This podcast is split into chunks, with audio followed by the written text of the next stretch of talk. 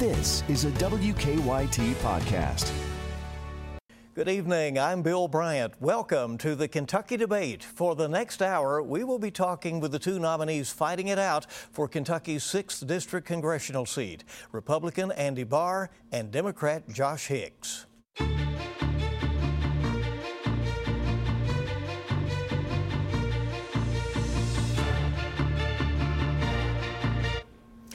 The 6th District stretches from the bluegrass region of central Kentucky to the Appalachian foothills. The district has flip flopped between the two major political parties since the 1970s.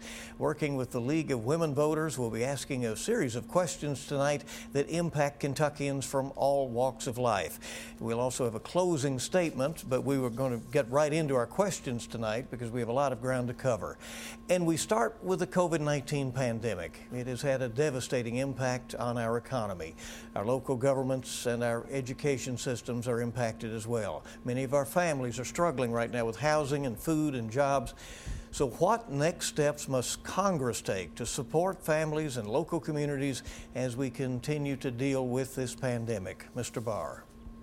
Well, first of all, uh, thank you, Bill and WKYT, for hosting this debate. And I want to first thank uh, the thousands of Kentuckians who uh, have lifted up me and my girls in prayer over these last several months. This is a great community. There's uh, a lot of wonderful people that we represent, and it's not just my family that's gone through a difficult time this year. All Americans have had a very difficult time, whether uh, losing loved ones to the virus or uh, as a result of economic hardship because of the economic shutdown. So I'm very particularly proud of our response getting results uh, as a result of this pandemic in the Congress uh, working on the committee at the center of the economy, uh, developing and implementing and enhancing a paycheck protection program, delivering uh, loans to uh, Main Street and keeping workers on the payroll, uh, delivering uh, billions of dollars of help to hospitals, life saving personal protective equipment, multiple shipments of PPE, expanding telehealth, guaranteeing every American, even those without insurance, free COVID testing, and then serving on this special China task force to hold the Chinese Communist Party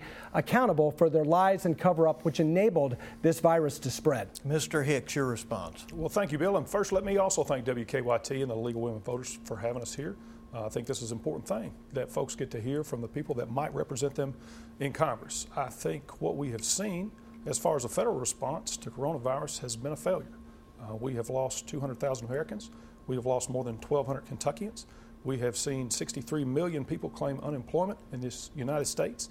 We've had almost 1.5 million unemployment claims here in the state of Kentucky. So while the HEROES Act, the, the COVID relief bill that was passed by Congress, had some good things in it, it didn't reach where it needed to reach. So people like my sister back home in Fleming County, where I'm from, she didn't get in the first round. Billion dollar corporations did, publicly traded corporations did, but my sister did not. And where we failed to take into account regular folks first, where we have failed to have the accountability that kept those dollars from going places they should not, I, I can't call that a success. And so I think we, the next step has to be not only getting this virus under control, but a relief package that helps regular Americans. We've agreed to uh, rebuttals as well. Uh, uh, Mr. Barr, do you have an additional response? Well, I do. unfortunately, uh, my opponent would be another voice for a liberal Washington agenda from Nancy Pelosi, who has blocked another round of PPP, has blocked a streamlined forgiveness program that I have led in the Congress. Unfortunately, we don't need another supporter of Nancy Pelosi who's blocking that real Main Street relief. And by the way, the vast majority of the PPP loans, 84% of them have gone to uh, businesses less than $150,000. Literally, this has been a lifeline that has saved countless uh, Kentuckians' jobs. We're talking about 51 million Americans' jobs have been saved as a result of our historic intervention in the economy. Time, Mr. Hicks. Just to say, Bill, that I'm not anybody's voice other than people of the 6th District. I didn't get recruited to run this race. I'm not here to follow anybody. I'm not going to be following Mitch McConnell or Nancy Pelosi or anybody else. I'm just here to do the things that the people of the 6th District need. So the whole narrative that I have somehow got into this race because someone needed me to, other than the people here, is just, it's, it's a farce on its face. And, and I can tell you, when you have businesses that are still going under, when we're still having cases every day, when we're still losing thousands of Americans every day, when there's a break outbreak in the White House that has infected all these people, I don't know how you call that a success. Let's go to our next question. For Kentuckians, President Trump and Governor Beshear are the two most important voices that they've been hearing regarding the COVID 19 pandemic. Uh, many times their messages have been very different. Uh, what uh, grade or assessment would you give each of them for their handling of the health crisis and why? And we'll begin this time with Mr. Hicks. I give Governor Beshear an A. I think he has saved Kentuckians. I think we have seen a much better COVID response in this state than others. And what makes that so hard to watch is that we know what good leadership gets for folks. We know it saves lives. We know it keeps businesses open and running and going. We know that those things help. And so when I don't see a response from the federal government that lines up with that, when I don't see a unified front against a virus this deadly, 7 million cases in the United States already, when I don't see everybody locking arms and getting together and say, we're going to fight this together, it, it, it, it seems like while Governor Beshear deserves an A, if you have an outbreak in your White House and your press secretary gets it, and the first lady gets it, and the president gets it, and three Republican senators get it, and all these other folks get it, I don't know how you could give that anything other than an F. Mr. Barr, your response? Well, I have worked with our governor and, and, worked to deliver three shipments from the Strategic National Stockpile of personal protective equipment for our local hospitals. We've worked to stand up uh, testing capabilities uh, with the state of Kentucky. I am disappointed that more of the coronavirus relief funds from the CARES Act that I voted for has not yet been deployed to our local uh, governments yet. But I will say this the federal response has been praised by Dr. Anthony Fauci, who said that we have saved uh, perhaps up to 2 million American lives because because of the response. Remember, at the very beginning, this is a novel coronavirus. Nobody knew what this was. It was a, it was a virus from a foreign land, from China.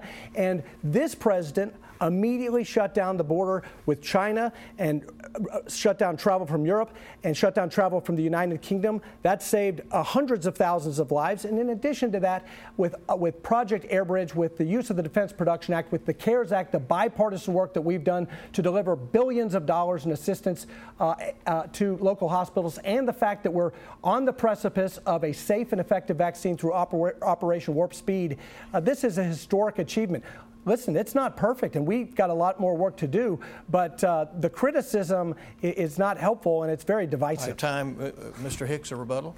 Yes, sir. Um, you know, criticism is a part of accountability, and where you screw something up, you have to be accountable for it. And so, talking about Dr. Stack's work and getting us PPE, PPE here in Kentucky and taking credit for it, I'm not sure you you were the driving force behind that. but no matter what you say it has to be asked why we got three shipments here, but 18 tons got shipped to China. No, that's not right. We have to find out why we were praising the communist president for his transparency and his great work on this, because until we find that out, we're not going to know how to stop it. Mr. Barr? You know, uh, so Operation and Project Airbridge brought, brought to the United States billions of pieces of personal protective equipment from Asia during the pandemic, not the other way around. And we reduced the travel time of uh, resupply of personal protective equipment from 30 days to two days, and over 70 Defense Production Act to build up the resiliency of our supply chain. 140,000 ventilators are now in the strategic stockpile, uh, billions of new PPE, and our office worked very diligently to deliver telehealth, expanded telehealth medicine to provide cutting edge help and protect frontline healthcare workers during the pandemic. There's a lot that our office did to deliver results for central Kentucky patients and healthcare providers. All right, time. Uh, so, uh, COVID and the economy, obviously, the major issues uh, facing uh, everyone across the country and here in the 6th District right now. So, as the pandemic continues and winter approaches, uh, what is the appropriate balance between opening up uh, the state and the economy and protecting uh, citizens, in particular the elder, elderly who are vulnerable, more vulnerable to COVID 19. Mr. Barr. Well, the nursing homes obviously have been a big problem with uh, COVID 19, and I'm proud that my office, again, focusing on d- d- results, getting solutions. And we advocated specifically for Kentucky nursing homes uh, in a letter to the Department of Health and Human Services, delivering millions of dollars in personal protective equipment and uh, guidelines to make sure that uh, the nursing homes were educated about how to keep their residents safe.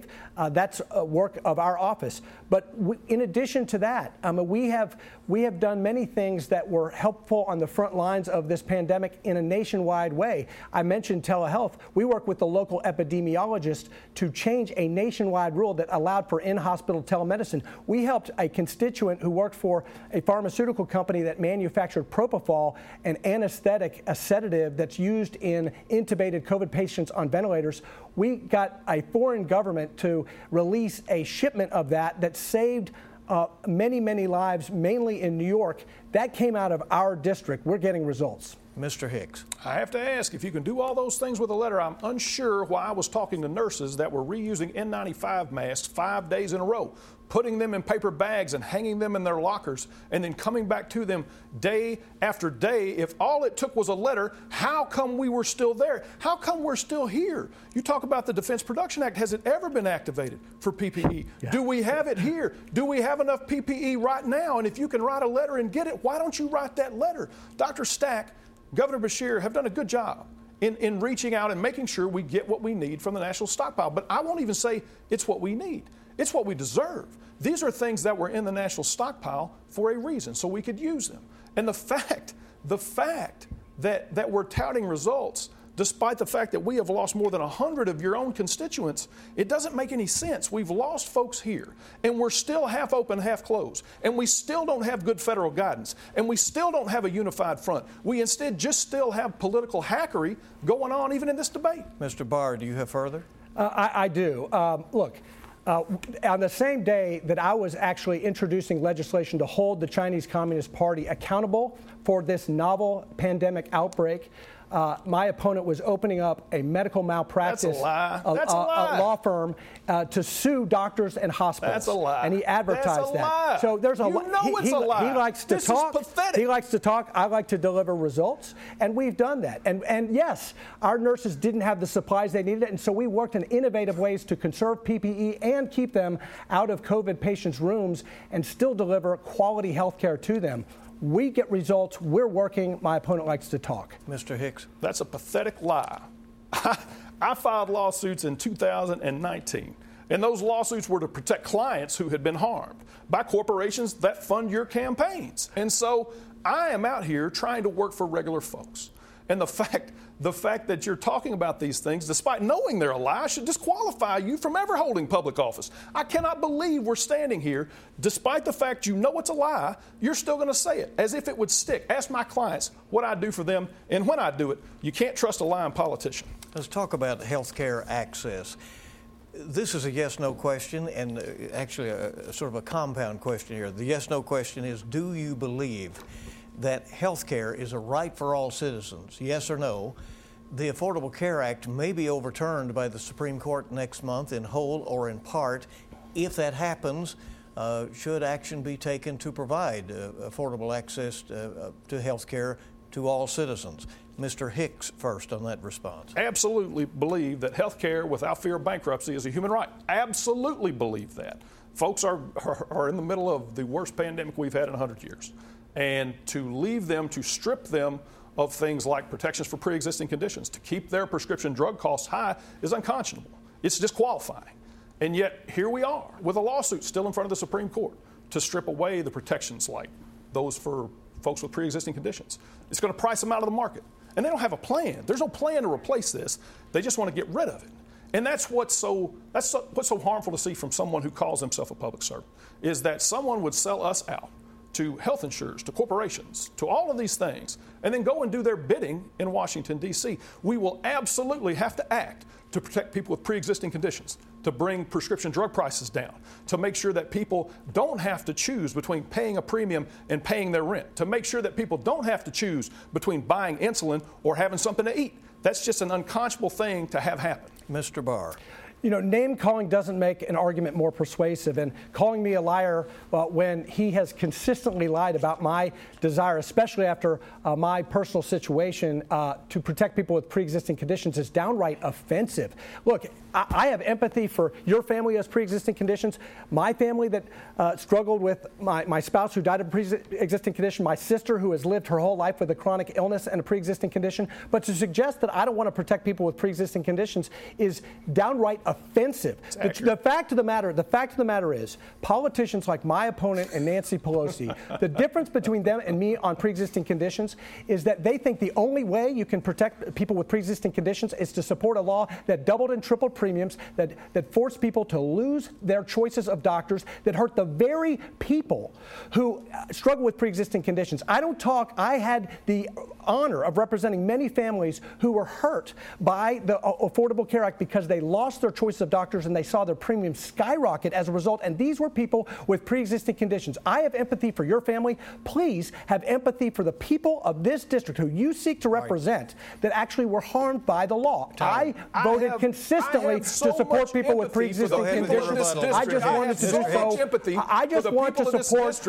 uh, legislation that will lower the cost of health care. That I want to remove a harmful presence, someone who has failed at being a public servant, someone who has served 15 years in politics, a career politician, someone who has sucked up tax dollars forever in his salary and has free health care that will not be affected at all, commit on this stage that you will live under the plan that you will put forth for the American people. Commit on this stage that you will deny the government sponsored health care that you get and you will live under the same plan that you would time. have for the American people. What Mr. I commit to is I will never support your plan, so which would lead no. to a government no. takeover health care, put bureaucrats in Won't charge of people who, ha- who, struggle with Won't pre-existing conditions. You know That's bad. one, one thing. I, I, also I also commit to not suing the very doctors and hospitals that are trying to treat patients during a pandemic.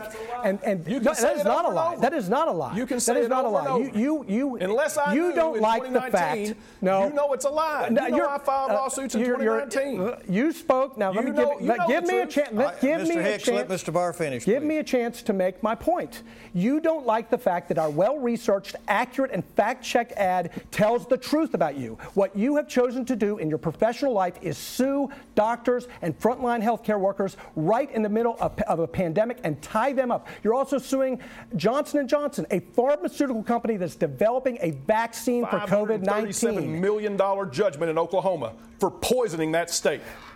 how many has the opioid manufacturers poisoned in this state? See, this and how is many the of them have given you money?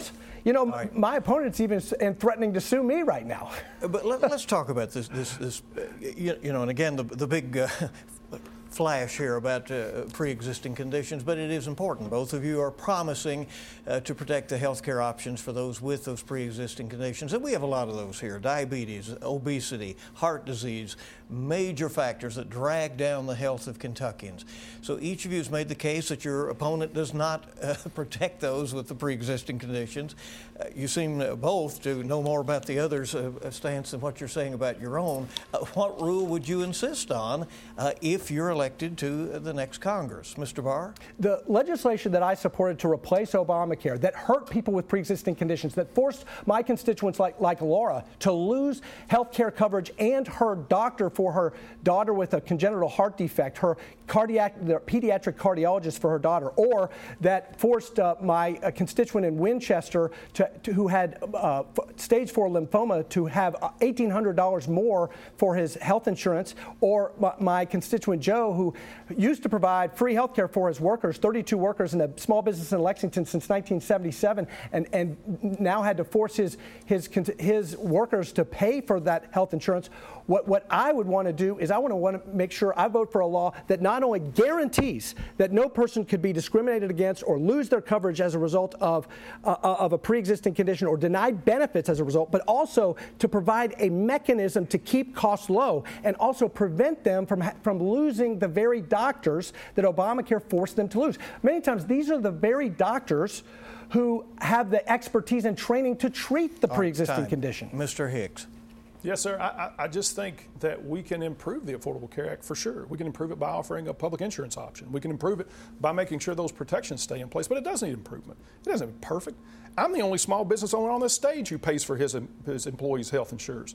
I, am the only one who has lived under this and paid under this because while you've been there, you've had free government health care. And so oh. all I want to do is protect people with pre existing conditions, bring down drug prices, make sure we don't overcharge people for health insurance premiums, for visit to the doctor, whatever it may be.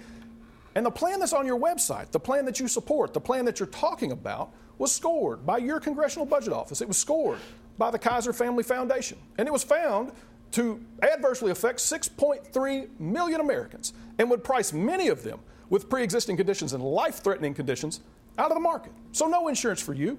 You have a life threatening condition, and under your plan, not only would they not be able to get health insurance, they wouldn't be able to get care. Mr. Barr?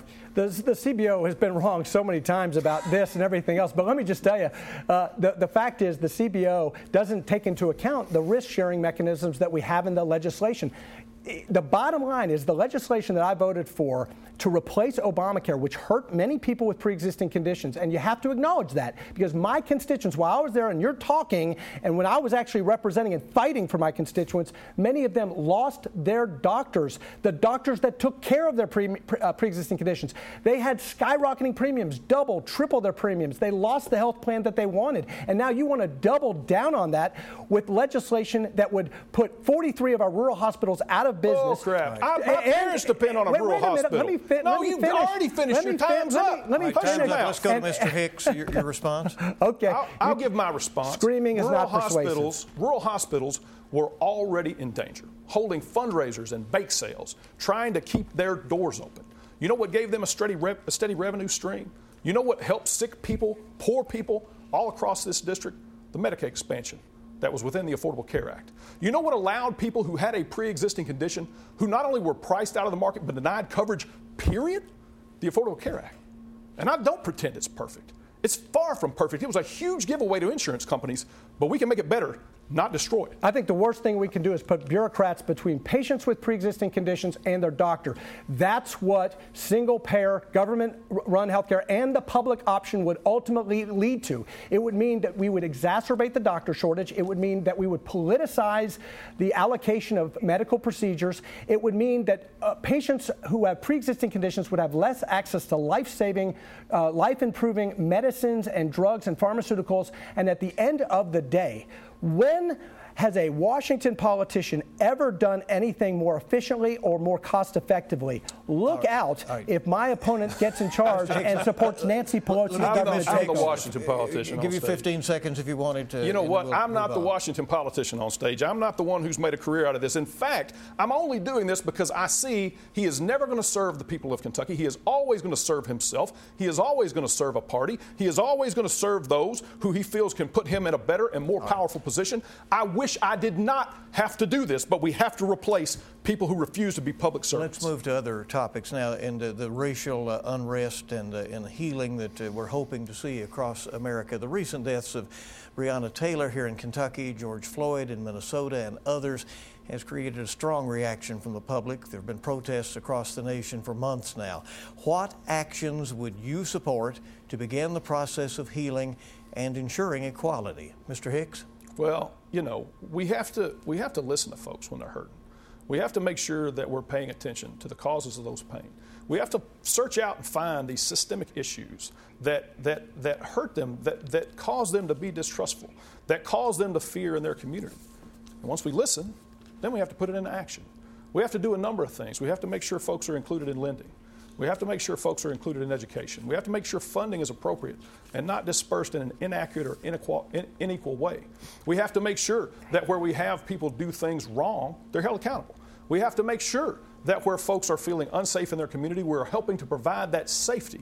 And we have to make sure that we're listening carefully so that it doesn't go over our head and we're not legislating at people. We're instead bringing them in, embracing them, legislating with them, dealing with their concerns and moving forward, united, unified, to go forward. Not playing political games with it, but instead going and saying, what is wrong? How do we get together on this? How do we fix it? I think that's what we need. Mr. Barr. One thing we don't need to do is defund the police, defund Agreed. law enforcement, uh, which is what uh, my opponent uh, would enable in Washington. D.C. with That's a. The, the party of Nancy Pelosi, which just last week voted to defund the police, law enforcement. The, the, the reality is what we need in this country, to, especially to help keep safe commu- minority communities, is yes, we need financial inclusion, which I've worked on. Yes, we need opportunity zones and tax cuts that he wants to take away. Yes, we need policies, pro growth policies that have lifted African Americans uh, up to a, point where we have had the lowest unemployment among African Americans before COVID uh, because of our policies, our pro growth policies. But what we don't need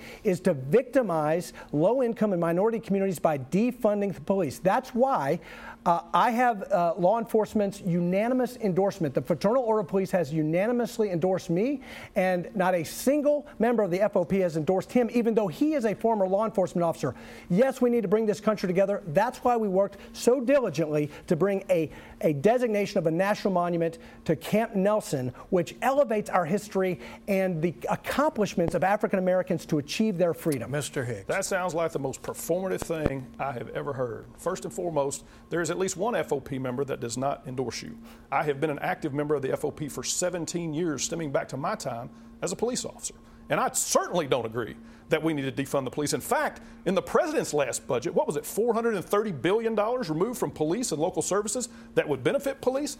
I didn't vote for that budget, would never have supported that budget. It is not my politics that has caused a tiered pension system in this state where officers after 2008 now have to work 25 years, where officers in Tier 3 now get a hybrid plan. It is not my politics, it's yours.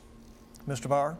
Uh, there's a reason why not a single member of the Fraternal Order Police endorsed him, a former police officer, because he insulted them by saying that they were all systemically That's racist. My question for Mr. Hicks is if every police officer is racist, are you a racist? My and, question and, for and wait a minute, wait a minute. The other question a I have for you congressman not know is, what the word uh, uh, systemic uh, uh, means? uh, systemic, is- means defined- in the system. My question It is, means if systemic you saw it in the system, my I haven't question called a is- single my- police officer You're racist. interrupting me, sir. I am. You're interrupting me. My question is, if you saw it when you were a police officer, did you file a complaint about it? If- if Did I- you file a complaint about the racism that you witnessed? I, I didn't witness racism when I was a police officer. You understand? Systemic racism means we have a system that treats people differently, a system that treats black people differently, a system that p- treats poor people differently, a system that treats Kentucky people differently, a system that is bad for one group but good for another, a system that does not treat everyone equal, a system that instead makes winners and losers where rich and powerful people get away with whatever they want, while poor people and people of color are held further accountable, are pressed down. And that's all I want to end. I haven't called a single police officer racist. I haven't called to defund any, any police department in this state. And when you say I've done, it's a lie. It's an important issue. I'll give you a few seconds. He Mr. insults the police officers by calling them systemically racist. He won't answer the question about filing a complaint because he didn't, because the vast majority of law enforcement officers are honorable, good people, heroic people who put their lives on the line to protect every community. Yes, there are bad actors. It's a human institution. I support reforms that are bipartisan, that would not defund the police, but increase funding to the police to improve training, community policing, 500,000 new body cameras. I actually believe in enhancing resourcing to police officers so they can recruit and train the best and get rid of the the bad apples. That wasn't what was in the budget. All right. If you're just happening by, you're watching a lively debate here in the 6th District congressional race in central Kentucky, brought to you by WKYT and the League of Women Voters, part of our Campaign 2020 coverage. And uh, we are continuing now. Let, us move on to this because this is a trend that, uh, you know, we uh, notice uh, in covering the news daily. You no doubt notice it in, in what you're doing right now. According to the Kentucky Office of Drug Control Policy, overdose deaths in Kentucky went up 5% from 2018 to 2019. There's evidence, uh, some of it anecdotal, that it has gotten worse since the pandemic. What specifically will you do to try to slow the opioid crisis? We'll begin uh, now with Mr. Barr this time. Well, thanks, thanks, Bill. It's what we have done already. It's the fact that I passed bipartisan legislation to provide funding for transitional housing for addiction recovery, that I supported the 21st Century Cures Act and the Comprehensive Addiction and Recovery Act, that I supported President Trump's declaration of a national public health emergency, that I brought the Office of National Drug Control Policy Director to Kentucky, that I formed a recovery working group in central Kentucky and eastern Kentucky to bring federal resources and grants to organizations like Spark in, in Powell County uh, Voices of Hope, the Chrysalis House, uh, uh, Shepherd's House, wonderful uh, nonprofit and faith based organizations that are doing peer to peer counseling and recovery. It's the fact that I got de- designated four counties in the 6th District Madison, Powell, Montgomery, and, and now Clark in this uh, term of Congress designated as high intensity drug trafficking areas. And it's because I support sensible border security that local law enforcement s- say we need and that my opponent opposes to keep That's opioids and, and poisons out of this country. Mr. Hicks, a minute to respond. Bill, unfortunately, what we've heard is a bunch of actions that did nothing to address the statistic that you just shared with us. That we had an all time high opioid overdose death rate in the state of Kentucky in 2017. That we might have seen marginal, incremental improvement in 18 and 19, and now we're watching those opioid overdose deaths skyrocket back up.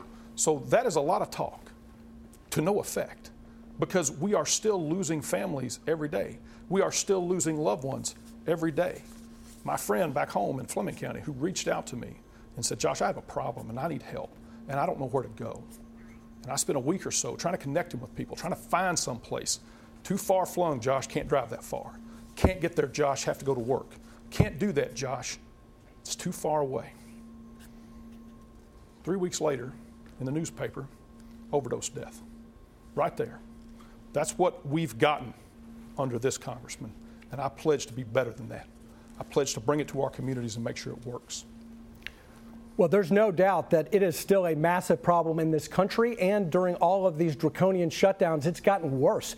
Uh, definitely, we've seen a uptick in the number of isolated people uh, uh, who are addicted, who do not have access to the resources and the peer-to-peer counseling, and so that's why it's so important that we've continued to work to uh, bring more resources, telehealth, other uh, opportunities, uh, rural broadband. I'm introducing a bill right now to bring rural broadband to br- provide telehealth to to to uh, these individuals who are struggling with addiction. But the bottom line is he talks, I get results. All right, uh, Mr. Hicks, a response? Just the response is, Bill, eight years in Congress, still Kentucky children without broadband.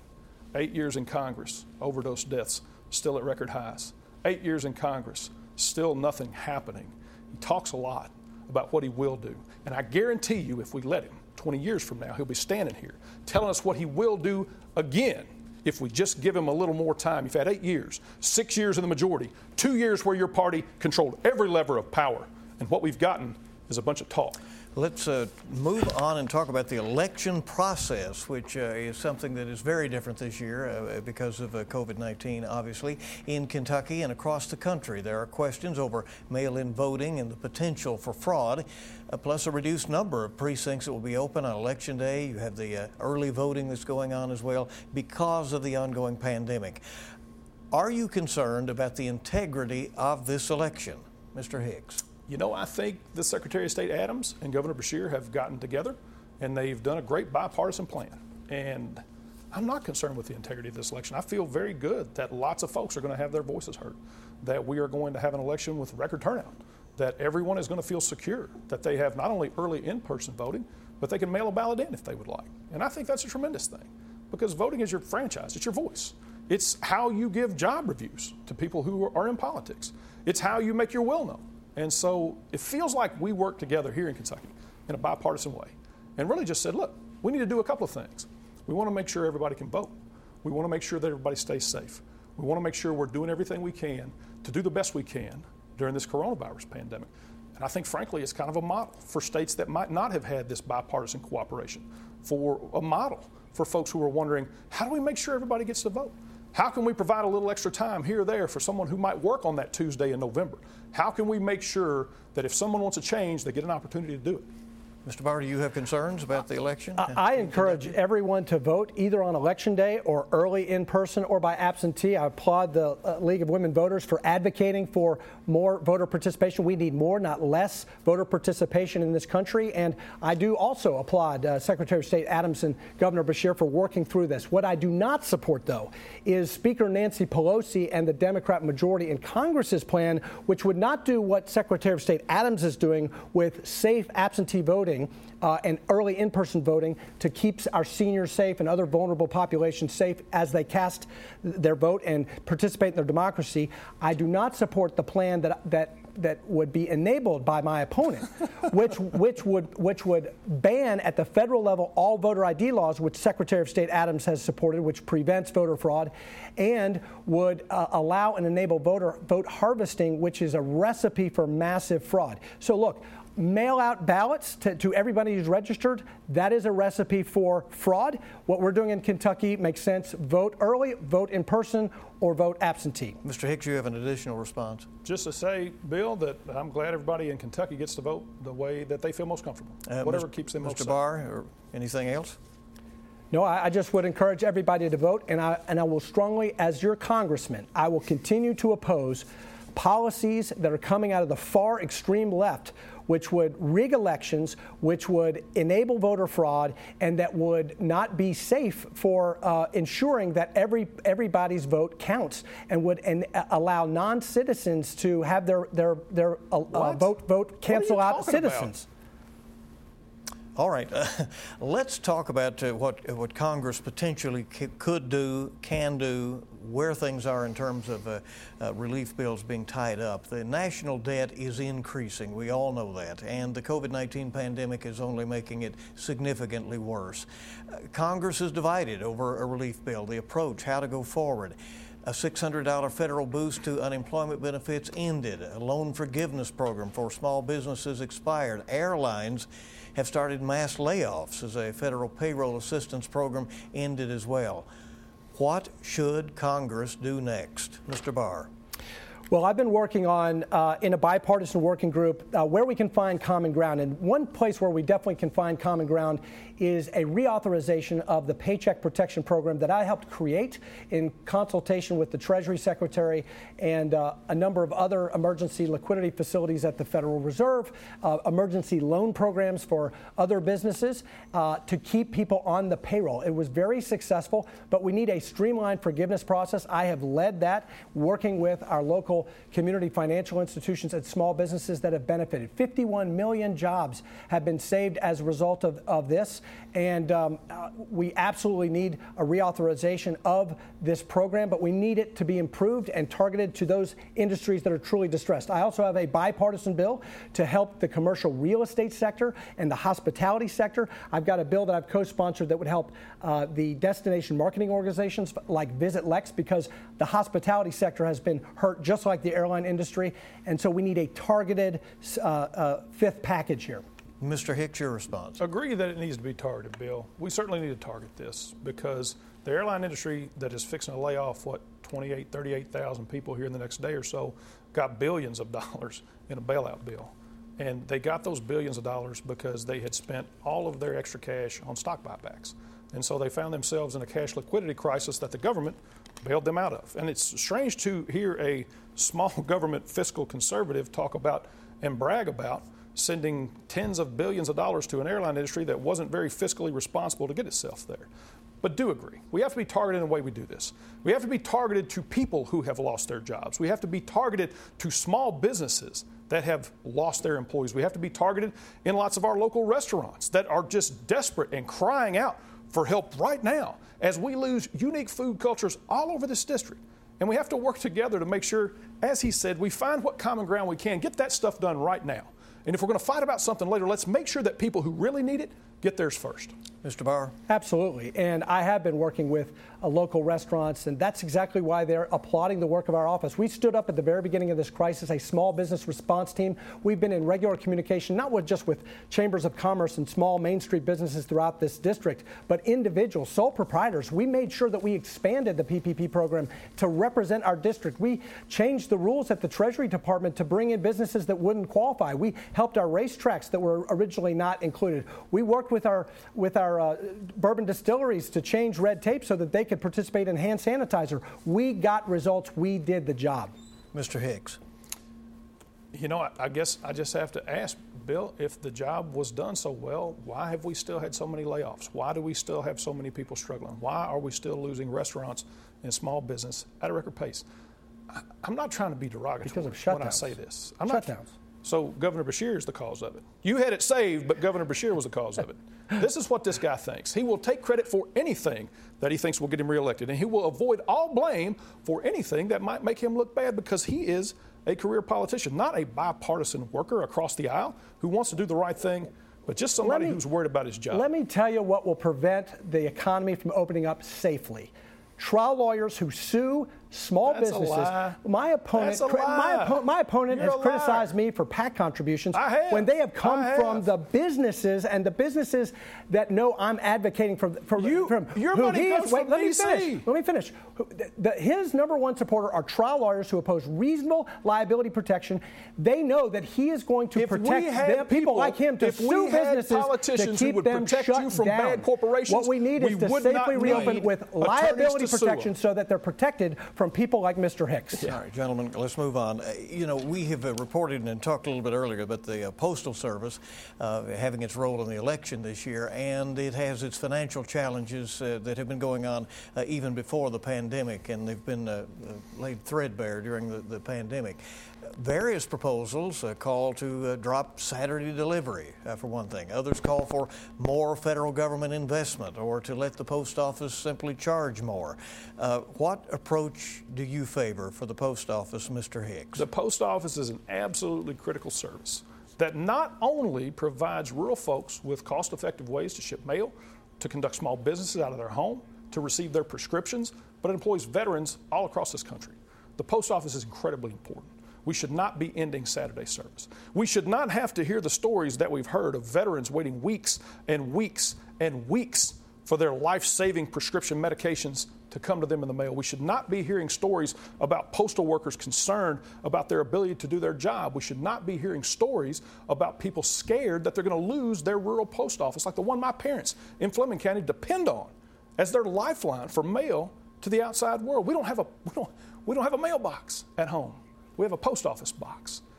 And I'm going to tell you that rural post offices will be on the chopping block first under all the, the plans that I've seen to treat this as some money making venture and not the service to the American people and the employer of veterans that it has always been. I want to protect it. I want to make sure we fund it, and I want to make sure it stays around. Mr. Barr. Well, I support preserving Saturday delivery as well, and I support the bipartisan plan to reform uh, the Postal Service. What I do not support is what it sounds like my opponent supports, which was Nancy Pelosi's plan, which was hyper partisan, att- attempted to ram through a, uh, a bailout of the Postal Service that frankly was not needed, a borrowing ad- additional $28 billion uh, when we should have been focused on targeted coronavirus relief. There's enough money to, to perfectly uh, deal with the postal office's immediate short term and next year challenges right now to fund the Postal Service well into next year. Uh, the fact of the matter is, even with uh, all of the mail in voting, and the absentee voting, uh, there's uh, more than enough resources to get the job done. Uh, it's it's uh, enough money in a single day's mail, something like one additional day of mail uh, to take into account all of if, even if every American requested a mail in ballot. So uh, this was a political move that distracted us from, frankly, doing another round of true coronavirus relief efforts. Any further response on that? We move on. We can move on. Our economy uh, in the bluegrass area uh, relies on immigrants for the agricultural and equine industries, uh, to name a few. Uh, what approach do you take to support this uh, important part of the economy, this important and controversial part of our economy at times, Mr. Barr? Well, I have a, a, pretty clear record that safe and legal immigration is good for our country. I believe in legal immigration. And it dishonors legal immigrants who have stood in line and waited their turn and, and gone through the legal process of getting a visa or a guest worker uh, participation in the guest worker program, then to have people cut in line and get special benefits. Uh, look, I think uh, we can have both border security and keep uh, drugs and criminals and terrorists out of our country, protect our southern border, have sensible uh, border wall and s- sensors, lights, cameras, technology, uh, while at, and interior enforcement, which I have supported consistently throughout my term, while at the st- same time streamlining legal immigration for high skilled workers to make sure we have American competitiveness and also agriculture workers. Uh, I have voted consistently for legislation that does both. They're not incompatible, and uh, there's a reason why the Kentucky thoroughbred industry supports me because they know I've got their back on agriculture workers. Mr. Hicks. I think, Bill, that we can have, like he said, a strong and secure border. I think we need one, in fact. And then I think we need a clear and fair immigration system, something that everyone understands that is fair to everyone, that doesn't push anyone to the front of the line, but instead make sure everyone gets an equal opportunity to come here and do the right things the right way. And so we need to do things like fund our immigration judge system. We make, make sure there's plenty of those. Make sure we have enough resources there to process these things in a timely manner. Make sure that we lay out the rules very clearly, very fairly, so that if someone breaks them, we can hold them accountable. And we can do all of those things while still preserving immigrant labor that works so hard in a district like this, that comes here and does jobs and supports industry and, and builds things up. And we can support those folks too. We can hold those folks up because they're the ones that are driving so much of our economy. They're the ones that are doing these jobs, not just on horse farms, they're doing the jobs at the meat packing plants. They're doing the jobs all over this country, all over this district. And so it's important that we've got a safe and legal way to get here and a way to lift them up and honor the service that they have for our economy. Mr. Barr, further response. Well, what we don't need is a trial lawyer advocating for helping illegal immigrants avoid deportation proceedings. We need enforcement of the law to, to make it fair for people who do it the right way. I have had the privilege of speaking to uh, uh, new citizens of this country in naturalization ceremonies, and it dishonors uh, their work to become citizens to actively advocate for illegal immigration and to oppose sensible border security, like my opponent does, opposing a I've border never wall opposed system. sensible border security. And anyone who is a client of my firm is only there because they are eligible under the law to seek relief. That's if you had practiced law for longer than 15 minutes, you would know. My ethical duty is to go forward and only take on clients who have a reasonable claim to relief, to go forward and make sure that folks are protected under the law in every way I can, but not to break ethical rules, not to do anything against the law, but instead just seek whatever way that they might deserve relief under the law like anyone else. We have really seen uh, access to the internet become vital uh, for children as they have had to learn from home in recent months in the situation we're in with many schools closed, some of them trying to have in person classes. But uh, many families uh, can't afford access or the devices that, uh, that are needed so that that is seamless and the, and the children can learn. What can Congress do to assure that all families have affordable access to the internet uh, and, and, broadband speeds uh, in Kentucky, or is there a, a, federal role? Is this a state problem? Mr. Hicks? I believe there is a federal role. I believe the federal role is to come in here and see the problem. And then, as a part of any infrastructure spending, that it reaches into these rural districts, that it brings broadband internet to these children, that it funds public education appropriately so that we do have the resources if we are facing something where we have children learning in NTI or where we have communities that are dependent on jobs that are now on Zoom or over the internet, where everyone just gets a fair shot and a fair chance to be able to succeed. And so the federal government, as a part of infrastructure spending, has to come in here and make sure that last mile gets run. That it comes in here and makes sure that every holler in this district, every place in this state, every child in Kentucky has the same opportunity to learn. That every individual has the same opportunity to participate in a modern economy, to do all the things they need to do. We should have done it a long time ago. But we have to now move forward and get it done immediately because our leadership has left us behind, and we've got to make sure we get it done from the federal level where we can. Mr. Barr? Once again, my opponent likes to talk about things like rural broadband. I've actually worked on it and done it and helped uh, improve connectivity for every household. No, we're not there yet, but I have voted for the Farm Bill, which authorized millions, hundreds of millions of dollars for rural broadband, for middle mile infrastructure, for critical community facilities. I voted for an appropriations bill that increased funding by 650 million for rural What broadband deployment. I've introduced a bill uh, called the Pandemic Rural Broadband Expansion Act, a bipartisan bill that would allow local governments in my district to use their coronavirus relief funds to expand broadband, uh, rural broadband for distance learning and for uh, telemedicine. Uh, I voted for the Farm Bill and the CARES Act, all of which had uh, uh, additional funding. I also supported the, the Federal Communications Commission's Rural Digital Opportunity Fund and made sure that the money went to the right things to expand rural broadband. And finally, I opposed an Obama era regulation, net neutrality, which reduced investment, private investment in rural broadband by $3.7 billion. Mr. Hicks. Bill, I'll say the same thing I've said about all the things he talks about is that it hasn't had any effect because I still got the phone call from a teacher in Nicholas County, absolutely beside herself, upset because she could not instruct her students because they did not have rural broadband, because their family did not have access to telehealth. That because these children were at home trying to learn in the midst of a pandemic, and the best they could do was get a hold of daddy's cell phone when he got home and take a look at it and try to do their work on it. So, for all that talk, sure hadn't been a lot of action here in this district. Well, you know, the one thing that the, the six district colleges and university presidents have told me is what they're worried about the most trial lawyers suing them. and that's keeping sure. educators shut down. Sure. That's keeping that's that's one of the things that's keeping many of our colleges, universities, and our schools very scared to reopen safely.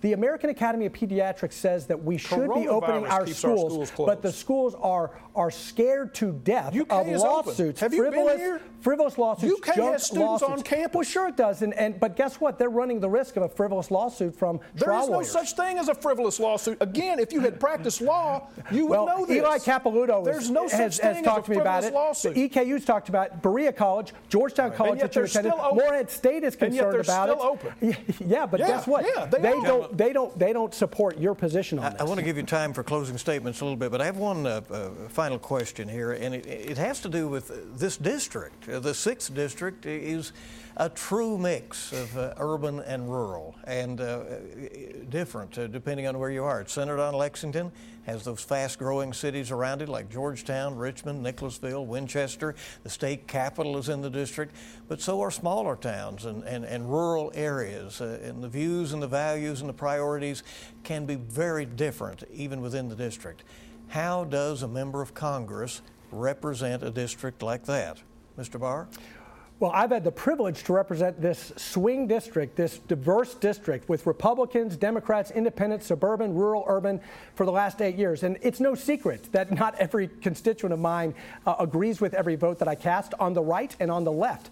But I will tell you, it makes me a better congressman because even when my constituents disagree with them, I get a chance to listen to them. And if you're in the job, as I have been, you start to learn and listen. Yes, there are constituents mainly left of center constituents who like certain features of Obamacare because uh, there was the guaranteed issue on pre existing conditions. But there's also other constituents who had a very different experience and were hurt as a result of Obamacare. It makes me a better congressman because I'm seeing all sides of this. And again, the fact that I've had the privilege to do the job, get results, find solutions, has made me bipartisan in my approach. I serve in a bipartisan working group, and I just passed one of the most transformational bipartisan bills this Congress, the Horse Racing Integrity and Safety Act, with a liberal congressman from California, unanimous vote in the House because we worked together right. to, to preserve the future prosperity of our signature industry, thoroughbred racing. Mr. Hicks, your, that, your response? That bill was never going to happen until Mitch McConnell approved it. And you know that because you worked on it for six years, and until he came down and patted you on the head and told you to go, you never got it passed. And so here we are in this district that is all varied and wide and rural and urban and suburban and all over the place. We've got mountains, we've got foothills, we've got grasslands, we have people that are all different. But they all deserve to be served the same. And they all deserve someone who's accountable to them. And they all deserve someone who shows up, who comes back, who listens to them in person, and is accountable for the votes that they're mad about. We don't pit people against one another. We don't take a look and say, well, these folks are over here and they like one thing and they got part of it and they want to keep it. But these folks over here, They didn't like that. And so we're going to take it away and make this other side angry. We instead improve things. We don't destroy things. We instead improve things. We take our constituents' wants and desires and needs and we try to represent them right. the best we can. Uh, Mr. Barr, quick rebuttal. Well, once again, he talks. I've done it with my accessibility initiative, with my recovery working groups, with the 6th District Veterans Coalition, with my service on the Veterans Affairs Committee, with the fact that we help our constituents every day with lost Social Security checks, with lost veterans medals, with disability claims. I just passed a bipartisan bill uh, in the Congress out of the Veterans Affairs Committee that keeps our veterans' disability questionnaires online during the pandemic so they can continue to get the benefits that they have earned. I am doing the job. I am delivering results, and I'm doing it in a bipartisan way. And I think that's why uh, right. the people have continued Time. to reward my Mr. service. Hicks. Nothing says bipartisan like talking about crazy leftists and bringing up Nancy Pelosi all over the place. Nothing says bipartisan like determining that all Democrats are one way and all Republicans are another. You talk about these things as if you have any credibility on this issue at all. After the way that you have attacked and lied about me, have disrespected my service as a police officer and as a Marine, someone who would lie about those things. I am all the things that you purport to like a Marine Corps veteran, a former police officer, right. and a small business owner, and all you've done is lie about me. By coin toss, uh, we agreed the order of the closing statements here tonight, and we will now turn to our closing remarks. The candidates will each have one minute and the candidates again that drew for the order of closings. And so we begin with Mr. Hicks. Well, thank you, Bill. Again, I appreciate WKYT putting us on. I appreciate the League of Women Voters having us here to talk to people. I'm running this race as a kid from Fleming County who served his country as a Marine, who served his community as a police officer, who now serves his clients in the best way he can. Because service means something to me. It's been a huge part of my life for a long time. But I got in this race because I'm sick and tired of lying politicians. I got in this race because I'm sick and tired of folks trying to strip health care away from people with pre existing conditions. I'm sick and tired of politicians selling us out to pharmaceutical companies, to Wall Street, to payday lenders. I'm sick and tired of having to listen to the stories about the folks who have tried to approach our representative in Congress and tell him the Affordable Care Act saved my life. Please help me from Powell County. I'm sick and tired of hearing these stories, but let's be very clear. This race is not about me, it's not about him. This race is about you and who you think will represent you the best in the United States Congress. So I ask for your vote between now and November 3rd. Mr. Barr, one minute closing remarks. You know, it's really an honor of a lifetime as a sixth generation Central Kentuckian who calls Central Kentucky my home to represent the greatest people I believe uh, in the whole country, the people of Central and Eastern Kentucky. I have met so many wonderful people. I've heard about their dreams, their aspirations, their struggles, their, their, their uh, family member who's struggling with addiction, the difficulty of this pandemic. And so we have made it our our effort, our dedicated uh, mission to fight for the people of Central and Eastern Kentucky every way, whether it's the service on the, uh, the committee at the center of the economy and getting forgivable loans, or fighting for our hospitals and our hospital workers on the front lines of the pandemic and getting them the equipment they need, fighting for our veterans and the Veterans Affairs Committee to improve their uh, life and their prospects, and the GI Bill with the STEM uh, scholarship, whether it's bringing home federal resources uh, to fight the opioid epidemic. Look, uh, this election means a lot to our country, and it is a privilege to serve the people of this great district. Gentlemen, thank you very much uh, for a, a, lively discussion of the issues tonight. We appreciate it very much. And we'd like to thank our sponsors, Gray Television and the League of Women Voters of uh, Kentucky in Lexington. Uh, we will be back a week from tonight with a debate between U.S. Senator Mitch McConnell and Democratic challenger Amy McGrath. The election itself, election day, is Tuesday, November 3rd. Of course, there is early voting that's going on uh, uh, beginning on October 13th, but the polls will be open election day from 6 a.m. to 6 p.m. Please be sure that you get out there and vote. Uh, listen to what these candidates have to say in these uh, weeks ahead. And we thank you for joining us tonight for the Kentucky debate here on WKYT. Make it a good evening, everybody.